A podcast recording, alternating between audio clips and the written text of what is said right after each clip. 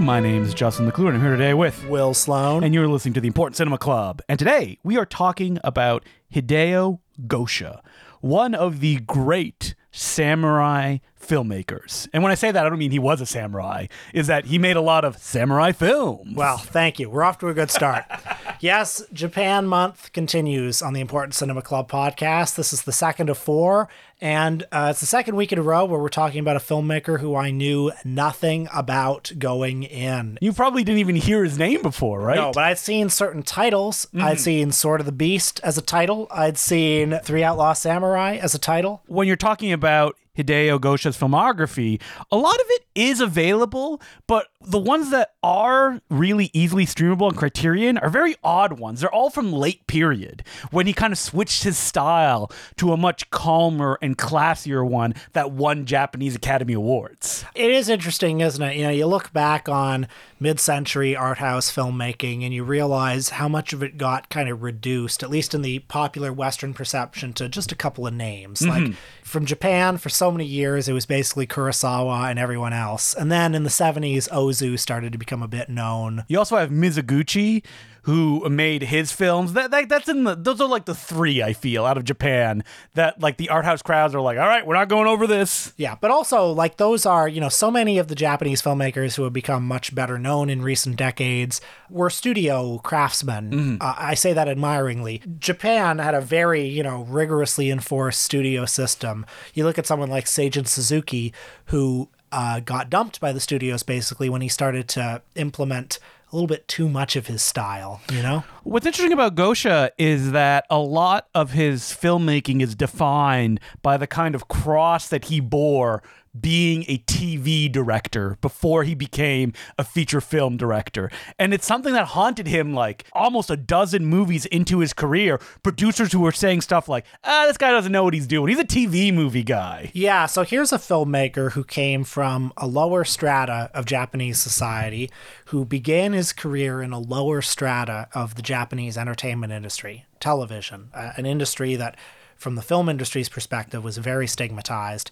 He made films in low genres, and his art was often about the people that society considers low people. And I I know that, you know, like so many of the greatest filmmakers, he considered himself merely a humble craftsman. Kurosawa, of course, enjoyed great crossover success and auteur status, whereas Gosha mostly plied his trade with what would be considered pot boilers. From the beginning of his feature filmmaking career, uh, Japanese critics already put him in the shadow of Kurosawa, who had kind of made the defining samurai epics with stuff like Seven Samurai, Yojimbo, Sanjuro, and that like like trying to make a thriller in the English language, you're always going to be compared to Hitchcock. Like the comparisons are there right from the get go. Certainly, you can see the influence of Yojimbo on some of these movies. And uh, I think that Gosha's career is split into three kind of distinct phases. There is the first one where he was basically making samurai films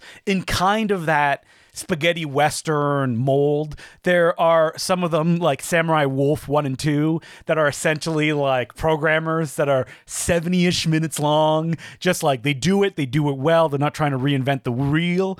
But then it was later on in his career that things started to change. And I read a really good book by Robin Gatto about Hideo Gosha. Unfortunately, it's only in French, so you need to be able to speak French if you want to uh, get into this two volume set. And Justin, I will never do that. I mean, if you didn't do it, uh, going through the Canadian system where they force you to learn friggin' French. well, they couldn't force me. No.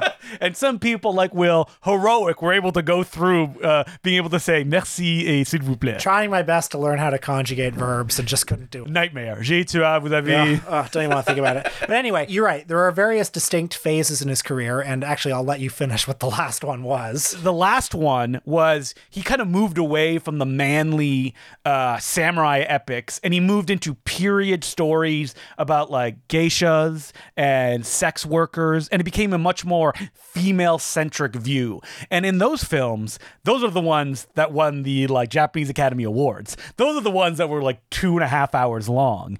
And when you talk to like fans of his movies, uh, I say talk, I mean read about fans of his movies, there is that kind of, well, I wish his movies were like extreme, like his earlier films. The la- Instead of- you wish the later ones were extreme. yeah. yeah. Instead of the more, it, it could be argued it's an older man's film, the kind of like, oh, I'm making prestige films again. Like he did another remake of the novel that Gates of Flesh is based on. And that's a movie that got adapted again and again and again. And he's like, all right, I want to give my crack at it. Now, I, I'm minimally qualified to say exactly what his recurring themes and his worldview were, but I take it from trusted sources that Gosha himself said that his philosophy, his worldview, something that recurs throughout the films, is this sense of animal logic. Mm-hmm. Basically, we're all beasts. We're not able to c- overcome our beastliness. It can potentially lead to our ruin, but we can also use our beastliness to our advantage because we're all beasts. It could be said that like the roving dog is a visual kind of theme throughout all his films. There's almost always a roving dog in a Gosha picture. And that's kind of how he views all of the main characters in his movies. So people often say that his work is bleak, cynical. Uh, that that popular word nihilism gets thrown around sometimes, but I mean, what you also see in the films is a deep empathy for the underclass, and I think a very deep class consciousness. Certainly, all the films that I watched for this episode are about you know these systems that exploit people.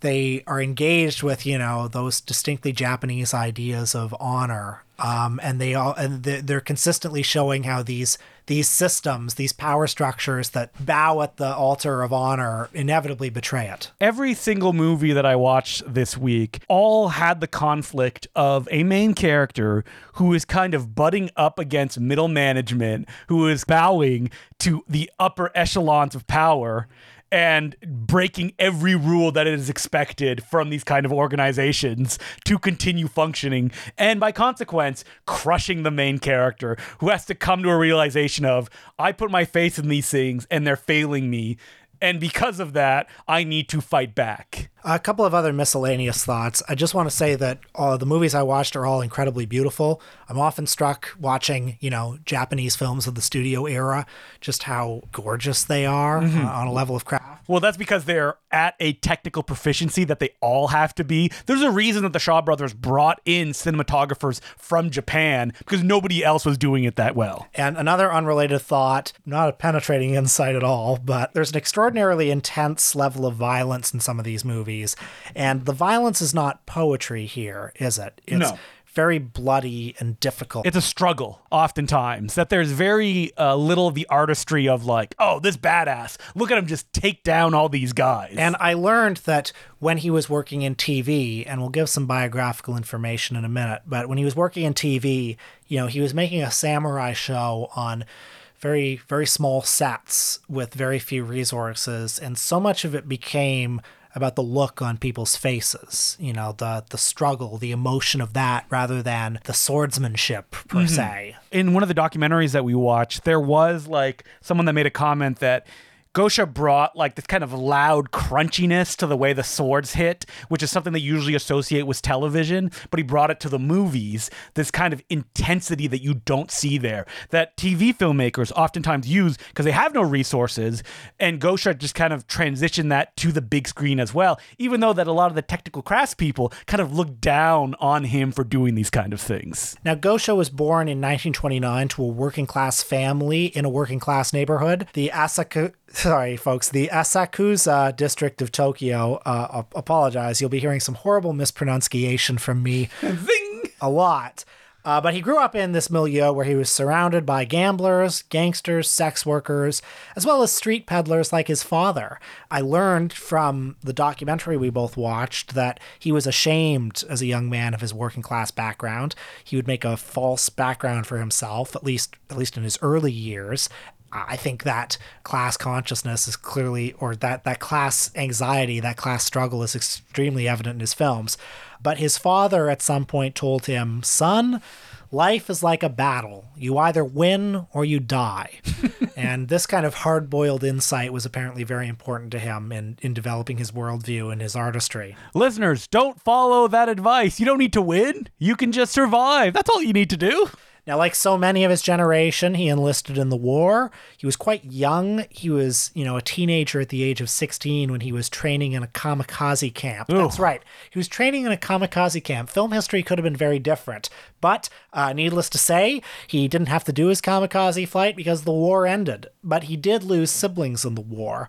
And again, one person in that documentary said that the idea of being a survivor became very deeply ingrained in his soul, in his spirit and you can see that in his work as well. So after the war, I know he worked as a journalist in radio. He was a news reporter, and then he got into TV, where he directed, you know, crime dramas. Uh, he made uh, he worked at a network called Fuji TV, where he made a TV movie called Muchikura in 1961, which was a sort of remake of Billy Wilder's Ace in the Hole. I, yeah. I would love to see that. And then not in, even listed on Letterboxd. Yeah, and then in 1962 he made his first period drama. They call them. Uh, Good luck. I'm not even going to bother trying to pronounce it, but you know the kind of thing that Kurosawa would make, mm-hmm. uh, swordplay dramas. Um, but then his breakthrough came in 1963 when he created the Three Outlaw Samurai show, and it was conceived as a crime show, which were very popular at the time.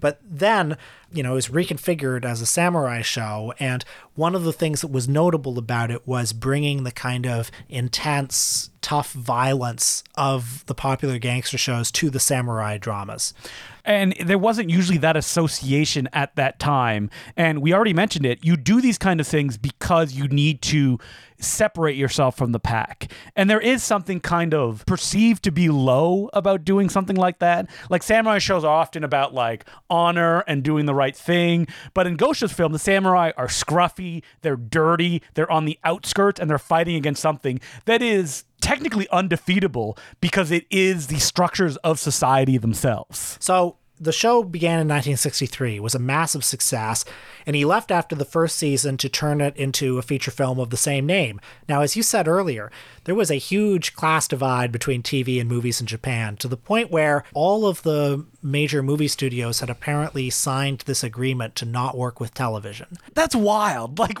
what? Well, I mean, I guess they regarded it as competition. Mm-hmm. But then also, you know, when he, when I, I think it was Shochiku that he made this film for, all of the technicians really looked down on him.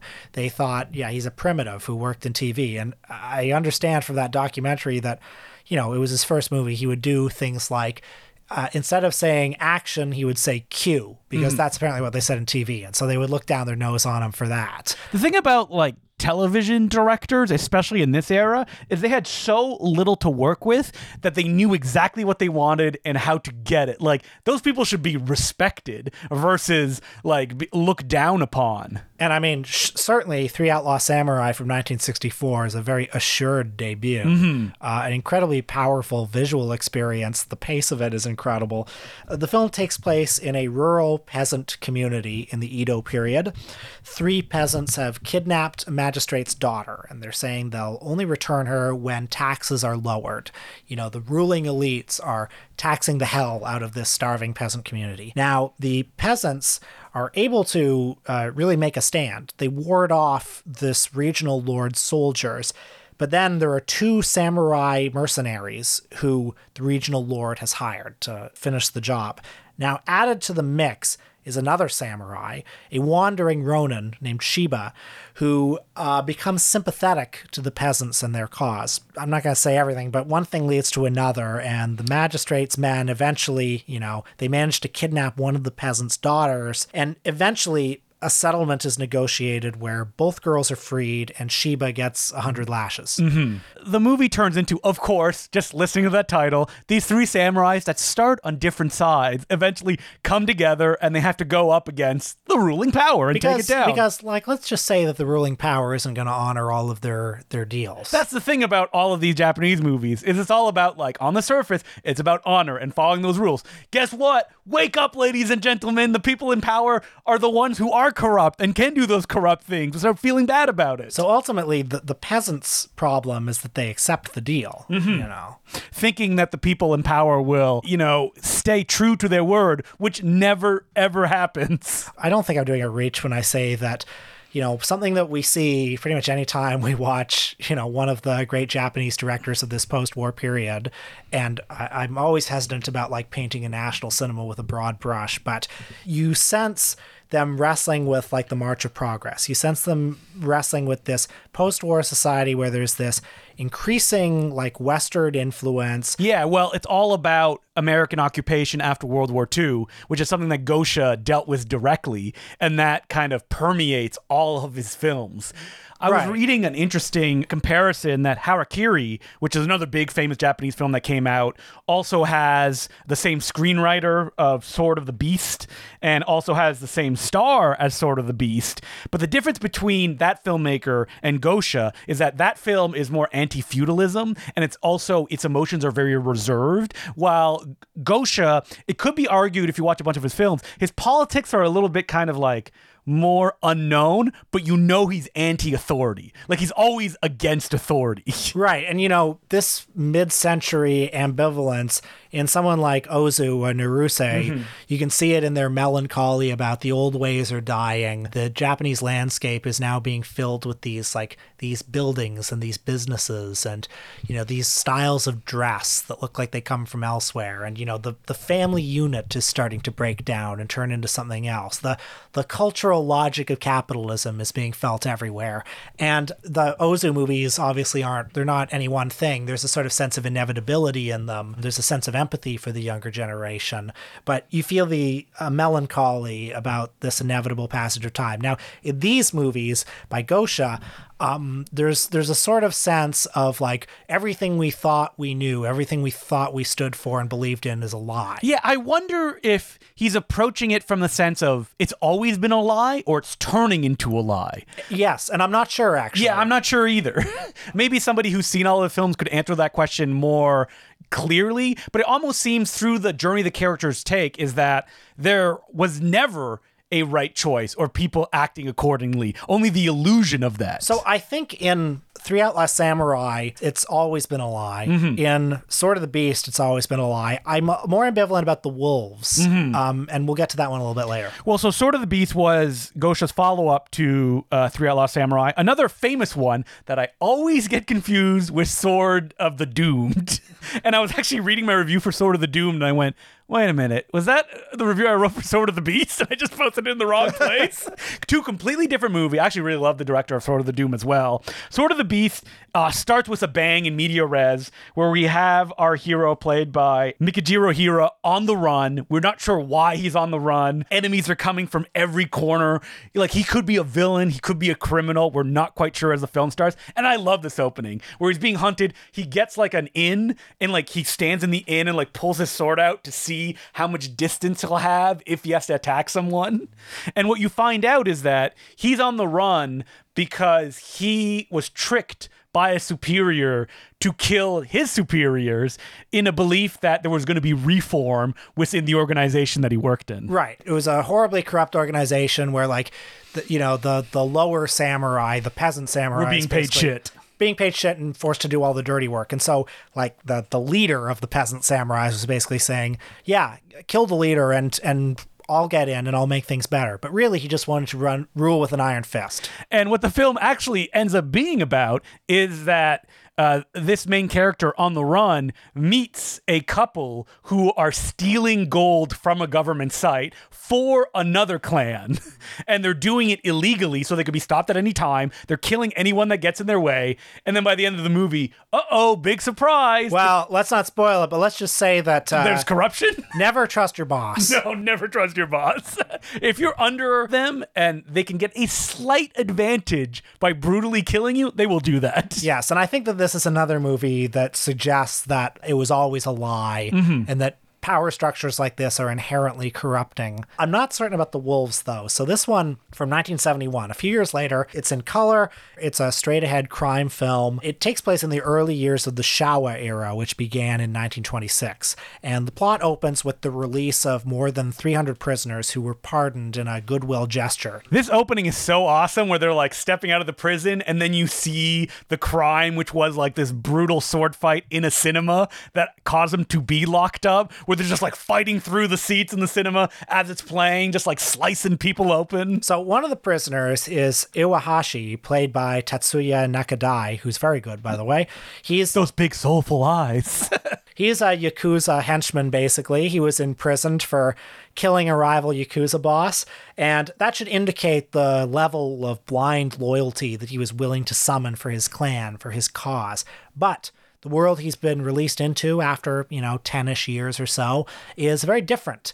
He used to be the number two man in the clan, but now the number three man has surpassed him, and the old clan is merging with the enemy clan, the one that he killed for. So he tries to keep his head down, tries to integrate into the new system, finds that the new bosses, you know, no longer possess that same code of honor that he once knew. that perhaps a friend of the protagonist uh, did some bad things to cause this clan to merge. And most egregiously, the daughter of Iwahashi's old boss, the one who he would kill for, is being thoughtlessly, cruelly forced into marriage with the boss of the enemy clan, basically as a goodwill gesture.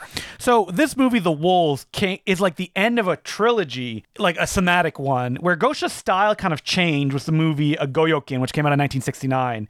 It was Goyokin was like a big color movie, and the best comparison I can give it to, and also all of uh, Hideo Gosha's early career, is Sergio It's like his The Great Silence, where it's like you're taking these Western tropes, but you're putting them on like this gigantic framework. Also, uh, Goyokin takes place in the snow. Like all the big battles take place in the snow. I mean, these are not like revisionist genre films per se. They're not. But like this one is again, it's dealing with the same matter of a guy, uh, Goyokin, did something really bad. And now it's going to happen again, and he has to step up and make sure it doesn't happen. Which is his clan is going to murder a bunch of peasants to steal their gold so they can pay off the upper echelon of people that are in power.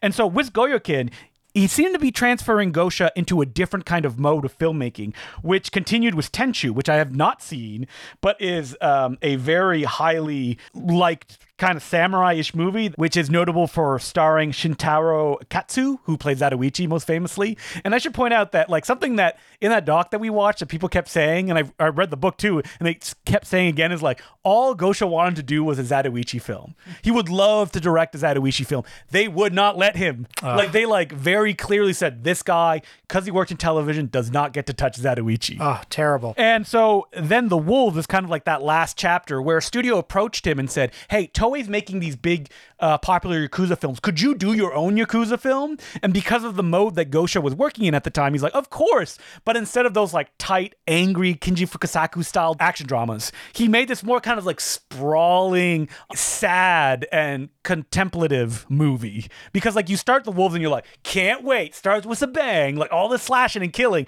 And then it's just kind of like a slow realization through these landscapes of this character realizing the world that he basically sacrificed his life for does not exist.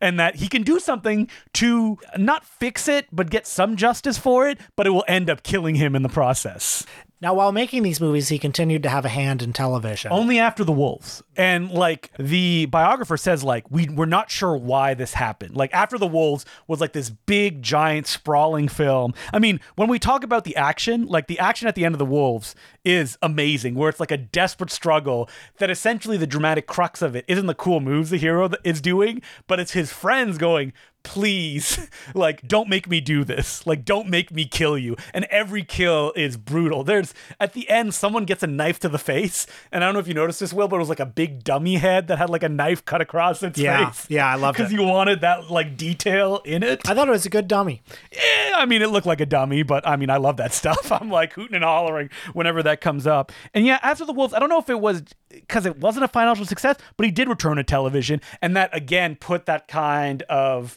stamp on him of like, oh, he's a TV guy. But then throughout the 70s, his luck began to run out in television. Like he mm-hmm. continued, he developed these dramas that were increasingly short lived. He didn't have his finger on the pulse of popular taste until the 1980s when he reinvented himself as this director of violent and to some extent sexually explicit women's dramas. That's right. Like the Geisha is the one that kicked it off. 144 minutes. That's how you know it's important, which is almost like the flip side of his early career. Like those ones we mentioned, Three Outlaw Samurai, even Sword of Doom, like they're under 90 minutes. Now, these films, I think they had a mixed critical reception because, I mean, they were kind of skirting the line between like high and low. they did win a lot of Japanese Academy Awards. I, I do know that. And I do know that they were popular successes. People who had worked with him early on in his career said that they got the sense that Gosha was just frustrated or felt the limits of like this manly ideals that he was putting on screen early on in his career and was kind of exploring something else. But there was still a kind of tiredness to these films that there wasn't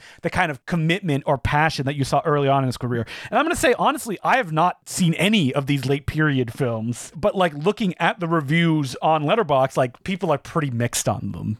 And that it, it feels like it, the kind of, you know, prestige films that you would see yeah, you know, around Oscar season. Even though that they do have that kind of like Gosha sweatiness and violence, but there's a reason that they're not really in the conversation as much of his very present early work of a guy coming out of television has something to prove but he has all the tools in the like you know early television filmmakers handbook. The thing about like television now if you're a tv director you're on a factory line in a different way than you were in the early 60s like there's a reason that a lot of the early directors in television like john frankenheimer sidney lumet became amazing film directors and it's because they had to develop a vocabulary of cinema in television. That is not the case anymore but Gosha was one of those guys, and it's amazing to see his early films and see him deploy that style. So I'm a broken record on this podcast about another director that I didn't know much about and who I now like. So I hope that people listening to this, like maybe they never heard of him before, and they will go watch his earlier films because he is a director that's kind of like fallen through the cracks for a number of reasons, like the fact that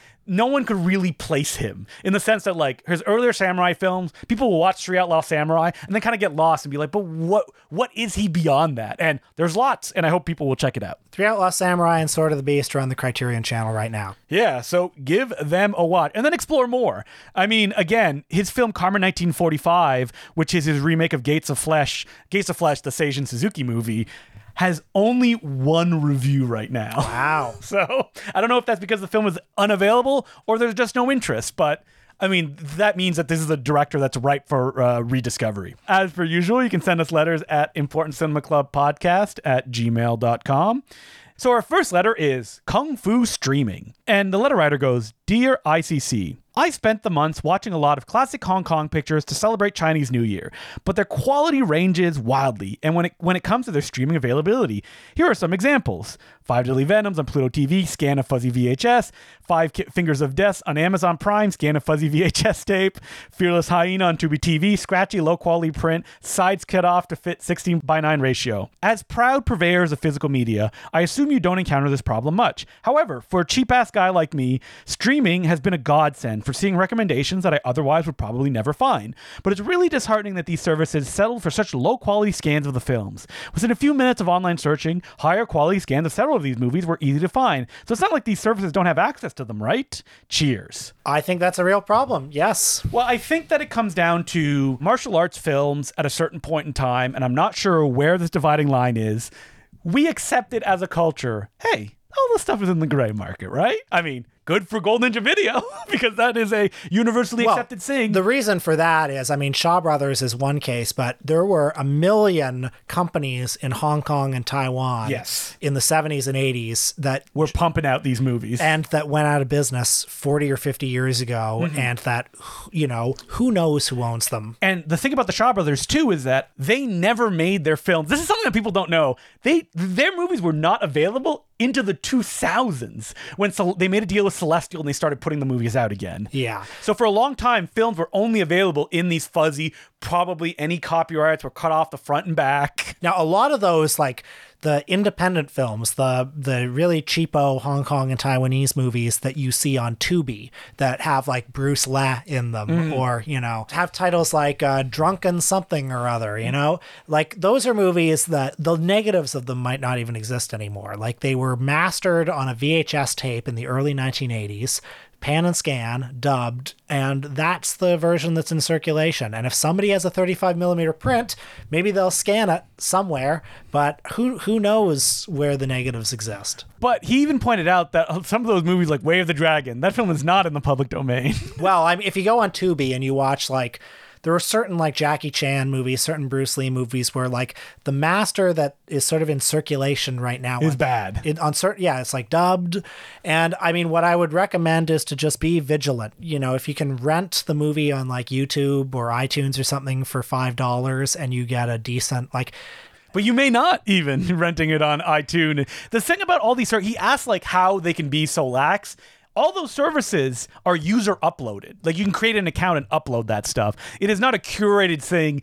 And I have to say, I kind of like that because like Amazon Prime, I don't think they accept user submitted things anymore. You have to go through like another company. Their QC, quality control stuff, was very strict. I mean, Charlie Roxburgh said that he submitted one of the films and they said, like, oh, this one specific thing keeps us from posting it. And it's like, oh man, that's very difficult. And I think that can keep a lot of films off the service. But it also means that like real kind of like, not trickster, what am I looking for? Rip-off artists? Yeah. Okay, here's what I first recommend.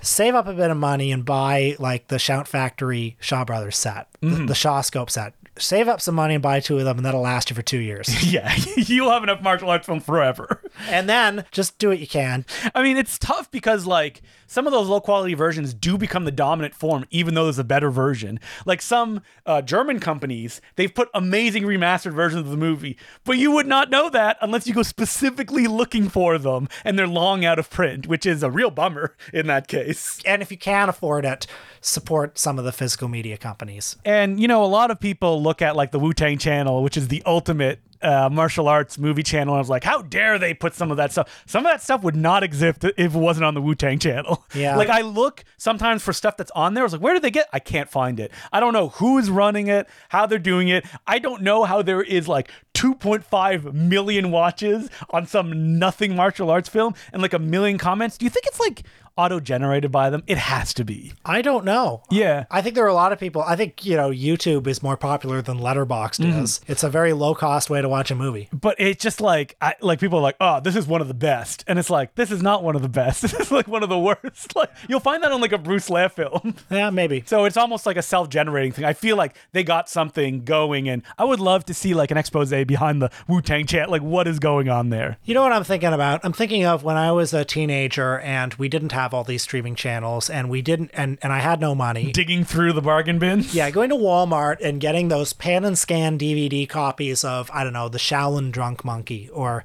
just, yeah, Bruce Lee Fights Back from the Grave or shit like that because that's all that was available. Hmm. And I'd watch them in pan and scan and I thought it was just fine. So what we're trying to say is to the letter writer is like you swallow it and you watch those bad I'm, versions. I'm actually not trying to say that, Yes. but what I what I think I would say is like don't watch bad versions. It's don't watch because I don't watch the bad No. I don't watch anymore. bad versions. I, I am I am saying that like thank God that we have better versions. Yes. Yeah. Like we were happy for that back then, watching those Wu Tang DVDs where you're like, I guess I'll watch RZA play chess in it against Old Dirty Bastard. But like that era is over, and thankfully, you know, they're being remastered. Even though, man, I feel like we've hit that wall, and the company is like, all right, you like Jackie Chan, right? Here he is again. Battle Creek Brawl Again? Again. hey, it's a new remaster. Uh, excuse me, sir. Didn't you do a remaster in 2018? Yes, but this one's better. I'm like, is it? For a movie that's not very good, in my opinion. Uh, I actually like really, it. yeah, I really You like, like Battle, Creek Brawl. Brawl. Will I be buying the second version? No. You know what uh, did come out recently is that all those Eureka Blu-rays from the UK, Shout Factory is putting them out with all the special features at a much lower price point too. yep, what a fool I am. So like Iron Monkey came out and was like, "Oh wow, it whoa, there's so many special features. They're not even listed on the back of the box. It just says like interviews. And if you look, it has almost every special feature from the original like Hong Kong Legends versions, from the Eureka versions. Not all of them. They're well, Donnie Yen did a commentary track for the Hong Kong Legend version for Iron Monkey. I wonder why. Oh, he did it with Bey Logan. That's why. All right. Um, I love talking about Kung Fu. Our next letter goes, Your opinions on. Hello there, Monsieur Decloux and Monsieur Sloan.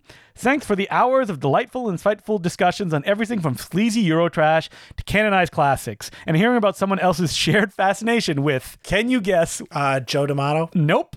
Wet Movie One and Cool Oh. Duder. Wet Movie One and Cool Duder. Do you think Wet Movie One and Cool Duder like make money? I think they do make a little bit of like YouTube ad revenue. I would hope but- so, But because you need to get a lot of views to make real money. especially now like they really cut that down but like they have such a place in so many people's like cultural memories I don't think they make a lot of money. no that makes me sad because we've gotten multiple letters of people being like i'm so glad you're talking about that About Wet Movie and Cool Duder, yeah. oh speaking of that man i fell down a will sloan style rabbit hole watching like I didn't watch all of it because I was like, what am I doing? I like woke up out of a haze, but a three hour history of the nostalgia critic Oh, and God. like kick ass. Yeah. Send it to me, please. And I was like, they're gonna go through every single thing that ever happened to these guys. You know what's amazing? There are so many videos like that Isn't online. that wild? like I don't understand.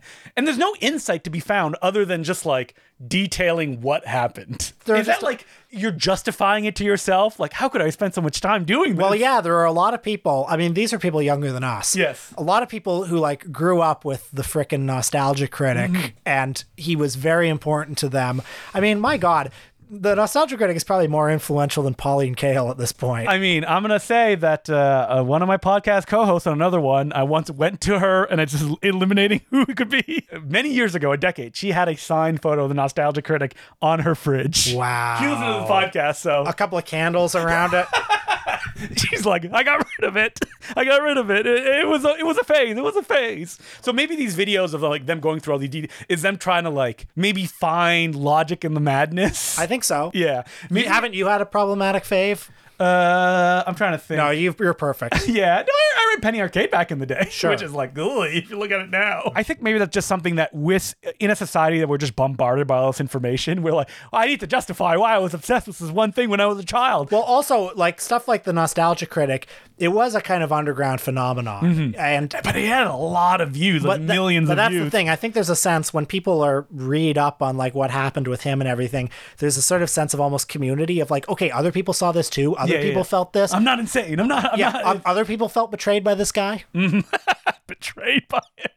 Listen, he was not running a good company.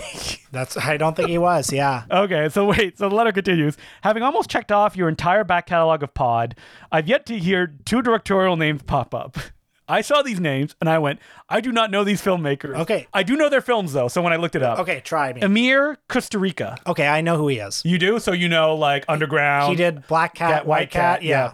And this guy's more uh, modern. Lucas Moodysson. Yes. Okay, I know of him, but I haven't really. you know, Yeah. we're just revealing all my blind spots. Uh, I was uh, surprised. Lucas Moodysson just got a big Arrow box set, and it's like ten of his movies, like in a clear, super fancy case. And I, I'm like, wow, does he have enough like fans to justify that? But I guess I mean they're going for it. I mean, look, I'll just cut the letter writer off here. I have a lot of blind spots. We must do. and those are two of them. Yes. But you know what? We're learning every week on this podcast. We're reaching the point though where like we have so many episodes that people go, they must have talked about this. Guess what? We didn't talk about Buster Keaton. Never done an episode on it. I mean, him, I know. yeah, but but the thing about we haven't done Buster Keaton because there there are a a certain contingent of filmmakers who are like, oh well, that's easy. yeah, yeah, yeah. We can keep that in our back pocket. like the day that like we, we they wheel me in and I have like no more motion in my body, I can talk Buster Keaton, I guess. you know what I'd kind of like to do one of these days is like redo the first ten episodes. Oh, that'd be a fun experiment. Wouldn't it be fun? Like like let's. Can you believe we we wasted such good? John Woo and Michael Bay in the same episode. ridiculous. I mean, we should, yeah, we should do an actual John Woo episode. We should do, or even some of those early ones. Like, can you believe we did like Orson Welles so early on? Here's what we do. Once we hit 400, we do Redux. And from 401 onward, we do like 10 episodes redoing ones. I would love to do that from the from the first thirty or forty. Yeah, exactly. So uh, maybe we could take a vote of, no, I don't want to do that. No, I, I just want to do the Yeah, ones yeah. I want to do. That's right. So he just asks, have you ever heard of him? He's a big fan of Black Cat, White Cat, et cetera, et cetera. It's one that he's seen endlessly since the age of eight. I hear Black Cat, White Cat has like a real cultural impact with certain people. And it's one that I only learned about reading through like a thousand and one movies, uh, See Before You Die. And I've seen Underground. That Oh, wait a minute. great. I have seen an Emir Kusturica film. I saw Arizona Dream Oh, you did. There with you go. uh, Johnny Depp and Jerry Lewis, and I bet you know why I saw it. yeah, you're a big Depp head. Uh, yeah. Is it Monday yet? Uh, because because Jerry was in it, and you know what? I thought it was a delightful film. I loved it. Never seen that one. Yeah. So thank you very much for the letter, and it's always good to have reminders of filmmakers we can add to the because I think like doing the guy who did Black Cat, White Cat, that'd be fun to do. Yeah. And it'll give you a reason to watch Arizona Dreams again. Yeah. Not that you need one. so if you have any other questions or comments, you can send us to us at importantcinemaclubpodcast at gmail.com. This week on our Patreon, sometimes episodes come to life by acts that we do day to day. Uh, Things, events that happen, and we go, Will, we should do a Patreon episode on this as we leave our seats at the cinema having experienced something that no one else has in that context. Justin and I went to the Revue Cinema in Toronto to watch the Bobcat Goldthwait comedy Hot to Trot, the definitive talking horse comedy. so if you want to hear us riff about talking horses for like 10 minutes, Will More- shows and- and one then- of his ignorances. and that's uh, 10 minutes, followed by many more minutes of 15 discussion. minutes of hot to trot. Yeah. Check it out, patreon.com slash the important cinema club. John Candy plays a talking horse. And then beyond that, years and years and years of bonus content. Yeah, check all of that out. Oh, and before I forget, I'm doing a new thing where every Monday I'm trying to screen movies on the Twitch channel, twitch.tv slash important cinema club, that is related to the topic that we're about to do. So just check out Monday, 8 p.m. EST. Uh, mega members of the Patreon page get to vote. There's like four choices every week, and whatever wins gets to be shown on the Twitch channel, and it's open to everybody. You don't have to be a patron to watch. Keep an eye on the ICC Twitter page, Mm-hmm. you know, for updates on that. It's uh, fun, and you'll you'll meet friends and maybe even your future wife or husband. And that's the important Cinema Club guarantee from Will Sloan. well, Japan month continues on the next episode with Hisayasu Sato, And this is a filmmaker. and I'll make sure I pronounce it right next time. this is a filmmaker. Yeah, you'll find lots of videos saying his name. Uh, yeah, this is a filmmaker who deals in the pinku genre, a Japanese softcore erotica, and uh, quite violent as well. Some of his most famous stuff includes Splatter, Naked Blood, Muscle, and Celluloid Nightmares. uh, Muscle is like a famous gay film too, so I'm looking forward to watching that one. and uh, yeah, again, a filmmaker who I've wanted to explore for a long time. Never seen one of his films. Nor have I. So let's get our hands dirty. Let's get in on this. So until next week, my name is Justin Decloux. I'm Will Sloan. Thanks for listening. I would like to thank some of our new patrons, who include Seamus Turner Glennon, Evan Ballard Dalrymple, Gally Fond, L. Hollier, Samuel Langstone, Julian, Frida Granados, and John Hayes. Thank you very much for becoming patrons. We could not keep doing it without you. Well, there's a hot new Bollywood blockbuster out now, and Justin and I both saw it on separate days. Because it's just that big a hit. I wanted to join Justin and Peter on Saturday, but it was sold out. Yeah, I couldn't believe it. I wish we could have seen it at the, at the Albion, but it's a Hindi film, and those tend to be like bigger, and they have a distribution network through the Cineplex system, which is unfortunate because I mean we both saw it impact sold out audiences at a cinema, which never happens unless you're seeing a superhero film on the day it comes out. Yeah, hugely popular, and this is a new vehicle for the king of Bollywood, Shah Rukh Khan. You know that Shah Rukh Khan has played like a mentally disabled man in multiple movies. I know. I. I do know that because I saw My Name is Khan, that film. But you did not see his last film where it was a Forrest Gump remake. I'm not even kidding. Even starts with the feather falling to the ground. God. That's something I feel like we need to watch, right? Yeah, we should watch that. Anyway, this is a new, it's just a straight up like. Well, who's ma- Shah Rukh Khan? Like, what has he done? Oh. Why is he popular? Well, Shah Rukh Khan is uh, after Amitabh Bachchan, Yeah. you know, the heir to Amitabh Bachchan, basically, like the biggest star in India. And if you want to know why he's a star, like, and you don't have the cultural context, watch the interview he does with David Letterman on that like Netflix produced show. This person this needs guest needs no. introduction. And like Shah Rukh Khan is so charming in that interview. You're like, I get it. Like he is so polished and he feels human and you f- know that he's told these stories a thousand times before. Well, there was a particular blockbuster Oh, yeah. that really elevated him in the 90s called, and I'm not going to get the title right, but Dilwale Dulhanai Le Jayanga. We watched it and I have no memory of it. I, I remember it. It helps to, you know, be Indian to, to Mm-hmm. kind of really get it. But like, that was a movie that was very much about like uh, well, again, modernization, Mm-hmm. about old values in conflict with new values. And he played this like young boy, and sh- and there was a young girl, and it was like, God, was he westernized or was she western? I don't remember. She was traditional. He was westernized, and he was pursuing her. And like, that's what he kind of is. He's like, he's the Tom Cruise of Bollywood. I mean, he yeah, he says he's in competition with Tom Cruise, which brings us to Pathaan. Well, so Pathaan is a maximalist action movie. It's kind of like a Fast and Furious movie. okay, you, we want to say it's like a Fast and Furious movie. This film has escaped from like 2004 because like for an hour he's dressed like Tom Cruise in Mission Impossible 2. He has the same hair, he has a leather jacket, he has the sunglasses. and it's I, wild. yeah, I love that because it's not dark at all. It's no, not like but there's also no kind of irony to any of the filmmaking Totally. or the action. I mean, I love. It's kind of like Die Another Day. exactly, But better. Pierce Brosnan, we love him in those movies, but he's all flab dad bod. Okay, what is happening with Shah Rukh Khan's I mean, body? definitely CGI guys are coming in doing a little work when he shows those abs. It has to be because he's 57, and Yeah. there's no, there's if you no look, way. if you look at him in that David Letterman interview, he looks like a normal older man. Right. Like when he's doing the interview, even his face in this movie is like all smooth and like triangular. but you know what? Fine. I I, I don't care. I love movie fun. magic. Uh, and this movie, yeah, he plays. I, I mean, he sedu- seduces, or the romance. It was a woman like literally half his age. and she's gorgeous. Yeah, she um, is. Anyway, uh, this movie, yeah, two and a half hours of nonstop entertainment. That's how I would describe it. Like so much, so much entertainment, and I never got tired of it. I never got bored. I never got worn out. It was just one incredible thing after another. if you're tired of like quips and kind of like wink wink, none of that in. If you can see it now, like when this episode drops, go see it with an audience of people because like the second he shows his face, the crowd's like, yeah, yes, they love it. there were cheers at my screening too at the sight of him, and like the audience, we're all on the same page about what this movie is. Mm-hmm. It's a ridiculous action movie. It's a little bit campy. You know, it's anchored by the charisma of Shah Rukh Khan. Now, you may not know about what happened at a certain part in the movie, but there is a cross pollination of universes that happen. Right. So there's another gigantic Indian star who shows up reprising a character from a franchise. Yeah, called Tiger, uh, played by Salman Khan. Now, I've never seen these movies because the Tiger films are supposedly, uh, when you get into these Hindi blockbuster uh, territory, you get into very noxious political stuff. Well, yeah, and I mean, I mean, this one, Pathaan. I mean, it's certainly. It's trying to be like, not all Muslims are bad. Well, it's a patriotic movie. I mean, Shah Rukh Khan himself is Muslim. Hmm, there you go. So, I mean, I'm sure he has a complicated relationship with this stuff. If you want to look at the star of Tiger, Salman Khan's Wikipedia page, it is harrowing. Like your eyebrows will shoot up off of your head reading. Have you ever read into his? uh, No, I, I haven't. So he basically he committed manslaughter while drunk. Oh, I remember this. Yeah, he went to jail.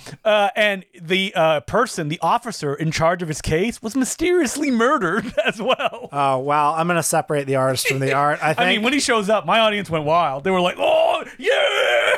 Yeah, and did yeah. you stay until the end credits? I did. because there's a great little bit at the end of them sitting there being like, "Oh, "We're getting too old for this shit." And they're But like, who's going to replace us? What about that guy? He's like, mm, no. And they don't say any names. They just say, that guy. No, no, not that guy. And it ends with them going like, guess we got to still stay in this. Yeah, love that. I mean, they do not incorporate that, you know, them being aging guys into the text of the film. Otherwise, No, no, no, no, no. It ends with some musical number that plays over the credits where like the climax is him like ripping his shirt off to show like like Indian stars at this point have like 10 pack abs. Like it looks it looks kind of horrifying. but yeah, I mean, there has been this. I mean, I, I, you know, living in the world, I just know that there's been this uh, far right Hindu nationalist shift going on in India that is increasingly reflected in the Indian blockbusters. Yeah, because we see. talked about it when we saw that propaganda movie. that Akshay Kumar film. Yeah, Yeah. yeah, which I found a very unpleasant experience. I didn't.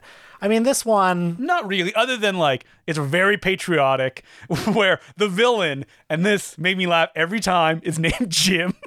and they're constantly being like, no, Jim is gonna get us. No, it's Jim. played brilliantly by John Abraham, I thought. and people love John Abraham too. Like they were like, yeah, when I, he came out I thought screen. he was hugely charismatic in this role. I was dying of laughter. And there's a scene where like Shah Rukh Khan is like following a woman and he goes to a pool and he looks over and uh, Jim is just sitting there in the pool and he's like just staring down. I laugh so hard. You have to see it in the movie, to, like get the context of where it Yeah, comes if Pathaan is playing near you you. Yeah, and it probably is if you live in a major city. you're gonna have a good time. See this movie. One complaint: not enough musical numbers. I agree. There was only one and one in the credits, and Shah Rukh Khan barely did any dancing. I understand he's 57 years old, but uh, there's a one take action scene that it looks like he's doing most of it in the train where he's fighting. Love Oh, yeah. that kind of shit. Good movie.